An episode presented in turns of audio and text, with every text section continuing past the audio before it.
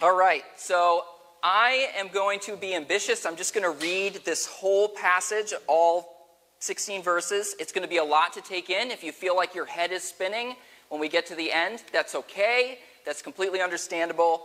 Um, just do your best to receive it right now, and then we'll process it. So, uh, John 14, 15.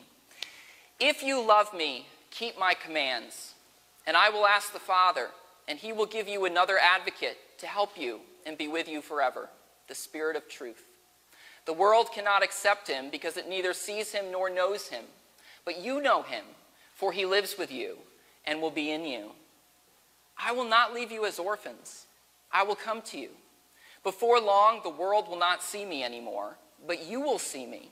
Because I live, you also will live. On that day, you will realize that I am in my Father, and you are in me, and I am in you. Whoever has my commands and keeps them is the one who loves me. The one who loves me will be loved by my Father, and I too will love them and show myself to them. Then Judas, not Judas Iscariot, said, But Lord, why do you intend to show yourself to us and not to the world? Jesus replied, Anyone who loves me will obey my teaching. My Father will love them, and we will come to them and make our home with them. Anyone who does not love me will not obey my teaching. These words you hear are not my own, they belong to the Father who sent me. All this I have spoken while still with you, but the advocate, the Holy Spirit, whom the Father will send in my name, will teach you all things and will remind you of everything I have said to you. Peace I leave you, my peace I give you. I do not give to you as the world gives. Do not let your hearts be troubled, and do not be afraid. You heard me say, I am going away, and I'm coming back to you. If you love me, you would be glad that I'm going to the Father, for the Father is greater than I. I have told you now before it happens, so that when it does happen, you will believe. I will not say much more to you, for the prince of this world is coming. He has no hold over me, but he comes so that the world may learn that I love the Father and do exactly what my Father has commanded me. Come now, let us leave. So I knew when I started this series that at some point we were going to have to talk about the Trinity. Um, because the Trinity is all over the farewell discourse. Um, if you have uh, been a part of a Christian church for a while, chances are you've heard about the Trinity. You know that Christians historically have understood that there is one God but that one God is a relationship of three persons the Father, the Son, and the Holy Spirit. Now, you might be thinking, do we really need to talk about this? Because this seems just confusing and esoteric. It's something that the human mind can't even really grasp. But here's the thing Jesus seems to think that it's worth talking about because He's just got a few more hours before he's going away to be crucified. And what does he decide to talk about? He talks about the relationship between himself and the Father and the Holy Spirit. So clearly, Jesus thinks that this is something that we should know about. If you think of all of creation like a theater stage, it's as if Jesus is giving us a peek behind the curtain, back into eternity past a glimpse into the being of God.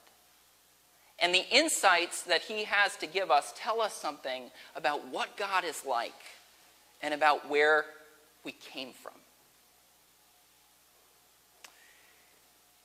Let's look real quickly at some of the things that Jesus has said so far that have to do with the Trinity. He said, When I am glorified, the Father will be glorified in me. He said, You believe in the Father, believe also in the Son. He said, My Father's house has many rooms. I go there to prepare a place for you. In other words, I am going to the Father so that you will have a way to get there too. No one comes to the Father except through me. If you really know me, you will know my Father as well. From now on, you do know him and have seen him. Anyone who has seen me has seen the Father. I am in the Father, and the Father is in me. The words I say to you, I do not speak on my own authority, rather, it is the Father living in me who is doing his work. And I will ask the Father, and he will give you another advocate to help you and be with you forever, the Spirit of truth. There we've got all three, right? That's the first one with all three. I will ask the Father, the Son will ask the Father, he will send the Spirit. Similarly, the Holy Spirit, whom the Father will send in my name, will teach you all things. Here's an interesting one the Father is greater than I. I love the Father and do exactly what my Father has commanded me. All right, I know that's a lot to take in, but I'm just trying to remind us there's a lot in here, right, about the relationship between Father and Son. Not a ton about the Spirit, there's a little bit about the Spirit, but Jesus talks a lot about his relationship with the Father. And if I were to summarize what he says, he basically says that the Father and the Son are one and also distinct from each other. Right? There's lines that you can look at that emphasize oneness, and there's ones that emphasize distinction. So, you know, oneness, stuff like I'm in the Father and the Father is in me. If you've seen me, you've seen the Father. There's actually one point in John's Gospel earlier where, where Jesus just flat out says, I and the Father are one. And there's another point in John's Gospel where he says, Before Abraham was, I am. And that, the, those words, I am, that is a reference to the holy divine name, Yahweh. And the crowd that Jesus said this in front of, they were just stunned that he would say this, that he would say that he pre existed Abraham, that he would put himself on equal level with God. They thought it was so blasphemous that they picked up stones to kill him right then and there. Right? So, all these sorts of statements emphasize oneness, right, with the Father in heaven. But then you have these ones that seem to emphasize distinction. I am going to the Father right? The Father is greater than me. I love the Father. I do what the Father commands me. And then you have lines like this one, which seem to be both about distinction and oneness. It's not me speaking, but the Father in me. It's all very confusing, right? So there's this unresolved tension in all these things that Jesus says about his relationship with the Father oneness and distinction. And the thing is, this tension is there all the way at the very beginning of John's Gospel, the first verse. If you've been at St. Paul's for very long, you know that I always love to go back to this verse, John 1 1. In the beginning was the Word, and the Word was with God, and the Word was God. He was with God in the beginning. Through him all things were made. Without him nothing was made that has been made. The Word became flesh and made his dwelling among us. We have seen his glory, the glory of the one and only Son. Now, I know that's confusing because it uses the word word, but rest assured you can substitute the word word with the Son, and this, the meaning is preserved, right? Because he says, The Word became flesh, made his dwelling among us, and that was the glory of the one and only Son, right? The Word equals the Son. I won't get into right now why the Son is called the Word. Too much detail for now. But, so we can say, in the beginning was the Son, and the Son was with God, and the Son was God. How can something be with something and be that thing at the same time? Right? You've got distinction. The Son was with God, and you have oneness. The Son was God. And what I find so incredible is that when John wrote his gospel, he chose to start by proclaiming something incomprehensible. He doesn't try to explain this, he doesn't try to rationalize it. He just says it. Something that would lead the average person to go, there's got to be a typo here. The Son was with God, and the Son was God.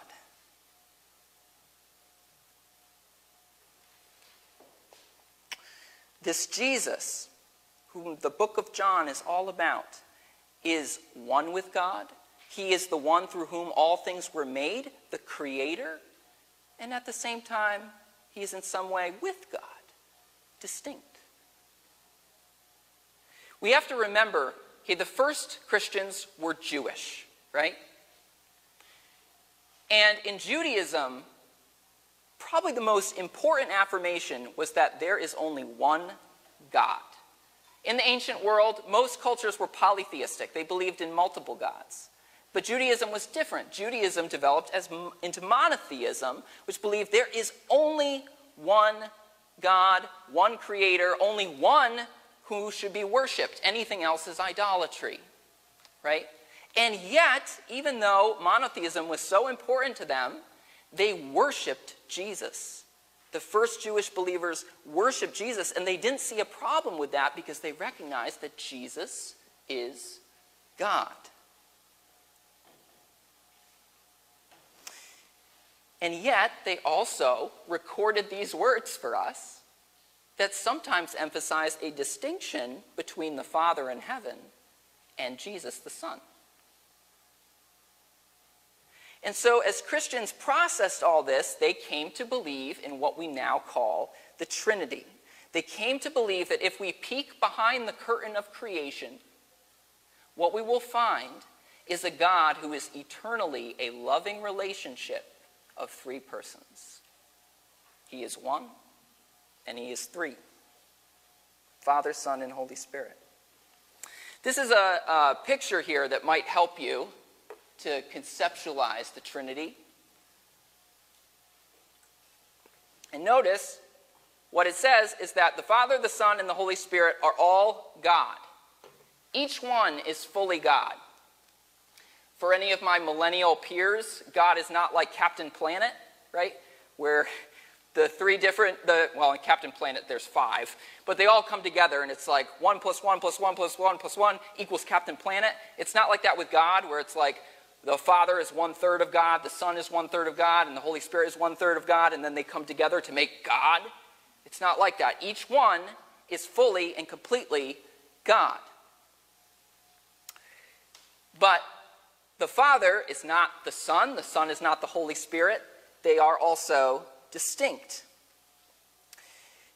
Now, if all that just sounds like nonsense to you, keep in mind we are talking about God, right?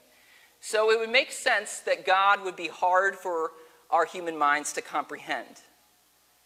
And, you know, maybe the fact that the Trinity is so hard to understand is evidence that human minds did not come up with this. That this is actually the result of us trying to process and understand revelation from God. I, I, I can't think of anyone who would come up with this. it's too confusing, right? But if you want something that might help you a little bit, how can God be one and three at the same time? This is something that I find helpful. I've used this illustration here before. We have to think about what we mean when we call God one. What do we mean by oneness? You see, normally when we refer to something as being one, we're talking about a physical object that has distinct boundaries, right? Like this is one clicker. It's a chunk of stuff and it has distinct boundaries, right? But God is not a chunk of matter. God is not a chunk of stuff. God is God transcends the physical world, right? God created the physical world. So when we say that God is one, God's oneness can't possibly be like a physical oneness, like the way we we refer to an object, right? It has to be a spiritual kind of, of oneness. And when you think of it that way, it's not hard to understand how God could be three and one at the same time, right? God's oneness is a spiritual oneness. The Father, the Son, and the Holy Spirit are a perfect relationship of love. They work together. They have the same will. They have the same purpose. They have the same mission. They never disagree with each other. They are as one as can be. Now, why does any of this matter? It matters Again, because the Trinity reveals something about what God is like and about where we came from. And what it tells us is that God is love. All of creation comes from a loving relationship. One way of putting this is God is loving relationship, and this world came into being through that loving relationship. God has never been lonely. God wasn't just sitting there, you know, being like, oh, I need to create the world because I'm so lonely. It was never like that. It's never been like that. God has always eternally been a loving relationship, and creation is an overflow of that loving relationship.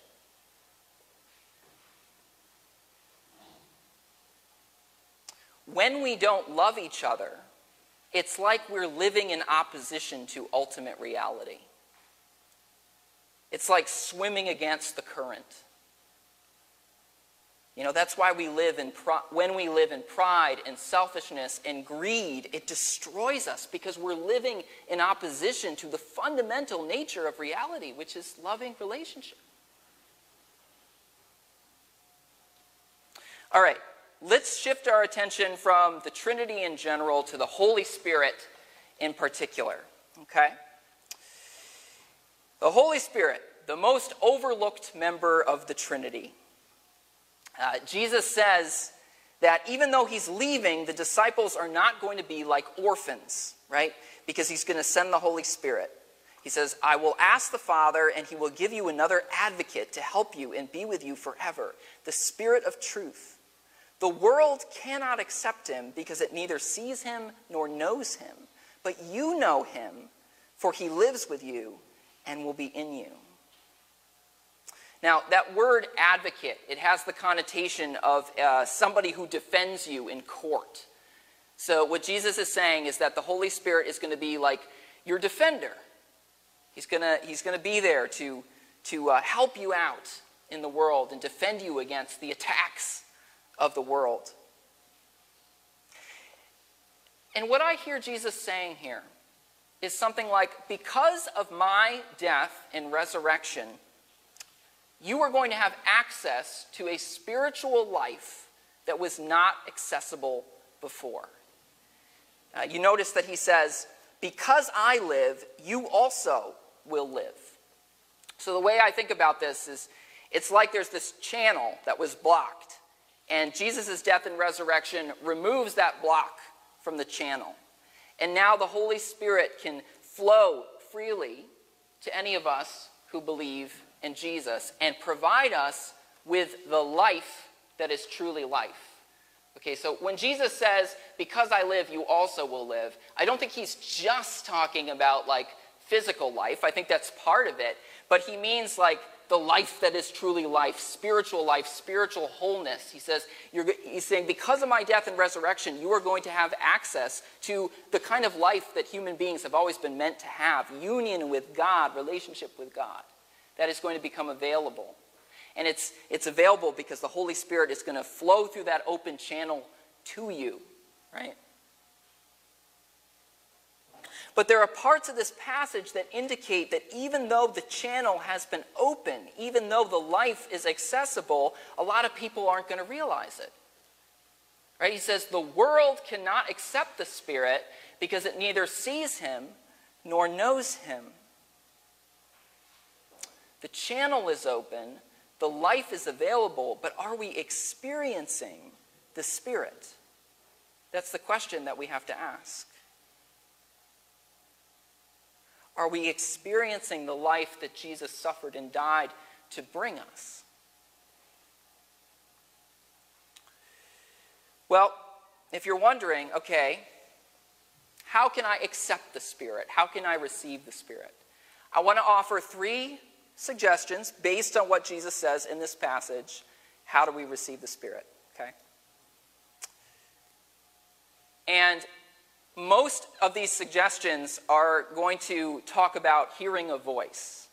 And I just want to clarify from the outset when I talk about hearing a voice, I don't necessarily mean literally hearing an audible voice in your head. I'm talking about kind of like a, a tug in your heart, something that you sense within you, Uh, You know, some people might call it an, an inner monologue. Okay? I mean, it, it might take the form of an audible voice, but generally I don't think it does. Okay? How do we receive the Spirit? Number one, pay attention to the voice that calls you to remember and follow Jesus' teaching. Pay attention to the voice that calls you to remember and follow Jesus' teaching. The Holy Spirit is always trying to get us to remember and do what Jesus said. Right? As Jesus says, the Spirit will teach you all things and will remind you of everything that I have said to you. So if you find yourself in a situation, maybe where you're filled with anger, and then Jesus' warnings about anger pop into your head, that's the Spirit who's trying to get you to listen, trying to get you to act in line with what Jesus would want. You may have noticed that three times in the passage that we, we read today, Jesus talks about the relationship between loving him and keeping his commands. Right? He says, If you love me, keep my commands. Whoever has my commands and keeps them is the one who loves me. Anyone who loves me will obey my teaching. Right? So the Spirit is always inviting us to obey Jesus, to obey his commands. And what's the greatest, the biggest command that Jesus gives? As I have loved you, love one another. Right? So the Spirit is always inviting us into a life of love. Even if you're not familiar with the Bible at all, even if you've never read uh, a single verse of Jesus' teaching, I bet you've probably felt that tug from the Spirit in your life. It's a tug towards generosity, humility, mercy, forgiveness. And if you read the Gospels and you learn about Jesus, I think you will realize that the Jesus you are reading about is the embodiment of that tug, that whisper that you've heard throughout your life, calling you to those things. That's the Spirit's voice. Pay attention to that. Second, how do we receive the Spirit? Pay attention to the voice that welcomes you into God's family.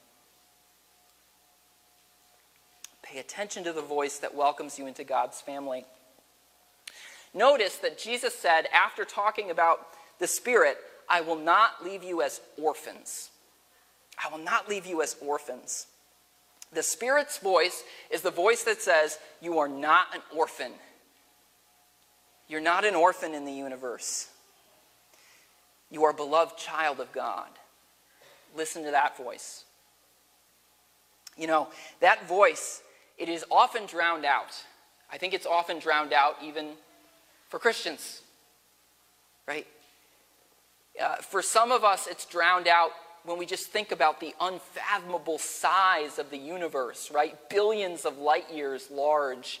And, and when we think about how much time has passed in the existence of that universe, and we think, how could there possibly be a God that cares about us? We must be orphans. You know, and then for others of us, the voice is drowned out because we just see the suffering and the evil in the world disease, death, war, natural disasters, birth defects, death. And we think, there can't be a God who cares about us. We must be orphans. You know, for some of us, the problem is different. Maybe we believe that God exists. We don't really have a problem with that. But we have a hard time believing that we're actually accepted by God, that He actually loves us at all, right?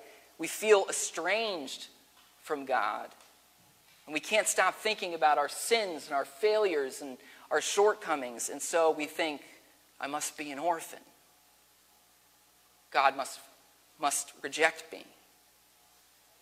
But the Spirit's voice is the voice that keeps saying, God has not left you as an orphan. You're not alone. The, the Apostle Paul says that the Holy Spirit within us cries out, Abba, Father. In other words, the Holy Spirit cries out to God, Dad, loving parent. I'm confident that even if you doubt God's love or you doubt his existence, at some point you have felt that voice in your spirit calling you, saying, I love you. I want you to be in my family. Don't suppress that. Listen to that. Receive that voice.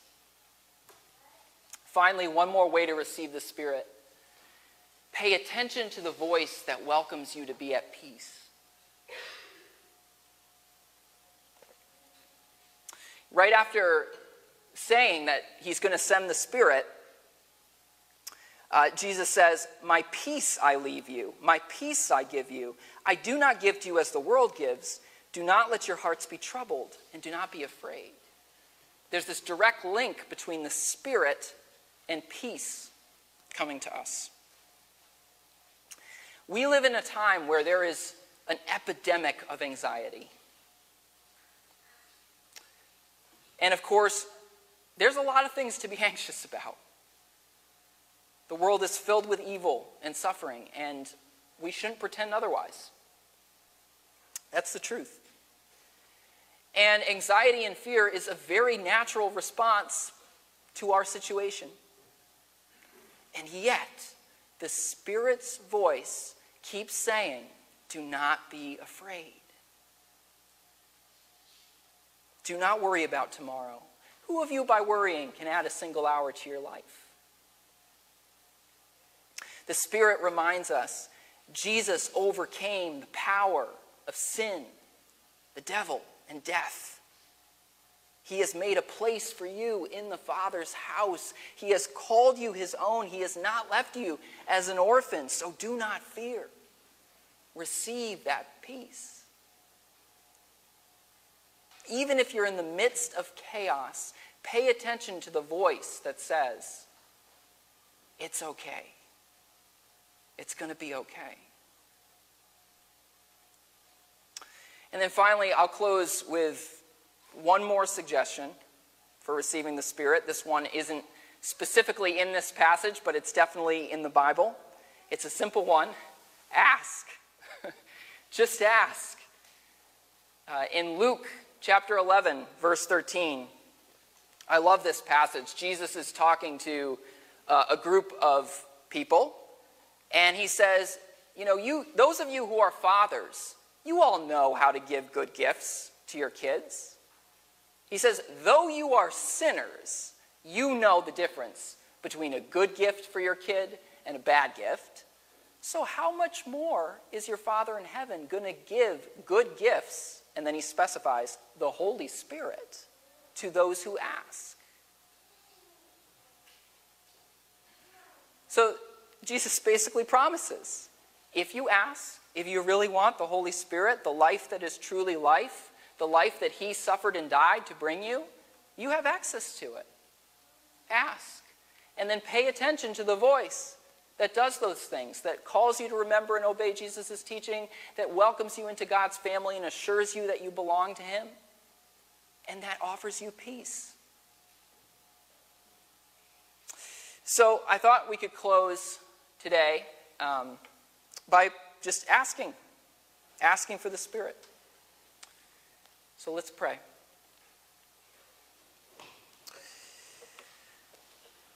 Lord, we want to take you up on that promise. We ask you to give us the Holy Spirit. We want to experience the life that you came to bring.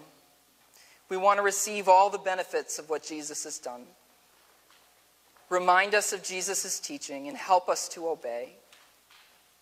Remind us that we're not orphans, but your children. Bring us the peace that only you can bring.